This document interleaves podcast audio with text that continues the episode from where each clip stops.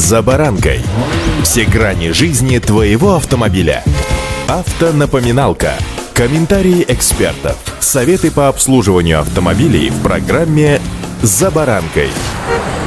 Скорость манит многих автолюбителей, но в данном желании самое главное — умеренность, поскольку ни для кого не секрет, что скорость может и убить, ведь превышение скорости значительно сокращает время реакции автолюбителя на различные ситуации на дороге, одной из которых может стать отсутствие тормозов. С вами Александр Карпов. Здравствуйте. Автонапоминалка.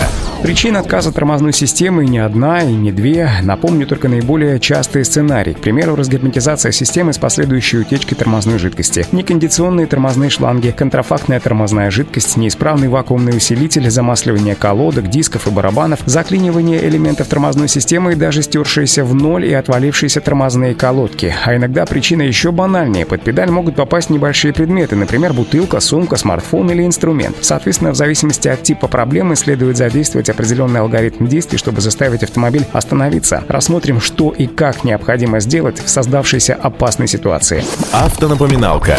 Тормозная система большинства автомобилей имеет два независимых зависимых контура, которые либо дублируют друг друга, либо делят между собой часть функций тормозной системы. Соответственно, если в процессе торможения педаль тормоза застопорилась или провалилась и уперлась в пол, не воспринимайте данную ситуацию как вселенский апокалипсис. Продолжайте давить на педаль ритмичными поступательными движениями, будто накачиваете колесо ножным насосом. С большей степенью вероятности уже через 5, ну может быть 10 таких выжимов вы прокачаете тормоз и восстановите давление в системе. Но если прокачивание тормозов не увенчалось успехом, следующее, что стоит сделать, это переключить переключиться на пониженные передачи, тем самым затормозив двигателем. В случае с механикой, конечно, все очевидно и просто. Постепенно переходим, скажем, с пятой на третью, с третьей на вторую и так далее передачи. В зависимости от скорости движения, конечно. Понятно, что спускаться, скажем, сразу с пятой на первую противопоказано, поскольку можно повредить трансмиссию. Такая же последовательность действий с теми автоматами, где предусмотрен ручной режим. Переходим в мануальный алгоритм и переключаем вниз. У тех же автоматических коробок, где ручной режим отсутствует, переведите селектор к меткам пониженных диапазонов.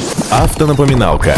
Главное, что следует понимать, тормозить механическим ручником при отказе основной тормозной системы можно лишь на невысокой скорости. В противном случае есть высокая вероятность того, что автомобиль может просто отправиться в занос. Во всех случаях тормозить механическим ручником следует очень плавно, поступательно, постепенно увеличивая усилия. Перестроение, кстати, из стороны в сторону создает дополнительное сопротивление качению, что также снижает скорость движения автомобиля. Однако не применяйте такой прием на высокой скорости. Это чревато заносом и почти неизбежно аварии. Если тормоза отказали, например, при движении на спуске, а другие вышеупомянутые меры не принесли результата, остается самый радикальный метод замедления – это использование препятствий. Вам очень повезет, если сосед по потоку согласится подставить вам свой бампер, буквально встанет у вас на пути, и вам останется лишь пристыковаться к вашему спасителю. Ну, что значит пристыковаться? Это значит, что совершить столкновение, но будем надеяться, что оно будет не сильным. Если не нашелся спаситель, то остается выезд на обочину, чтобы погасить скорость скорость, к примеру, о кустарники или в зимнее время о сугробы. В городской черте на не очень высокой скорости в критической ситуации можно попытаться тормозить колесами одного из бортов о бордюры или уж всем бортом о заборы, остановки или бетонные отбойники. При этом, разумеется, следует понимать, что такой маневр очень опасен и требует высокого водительского мастерства.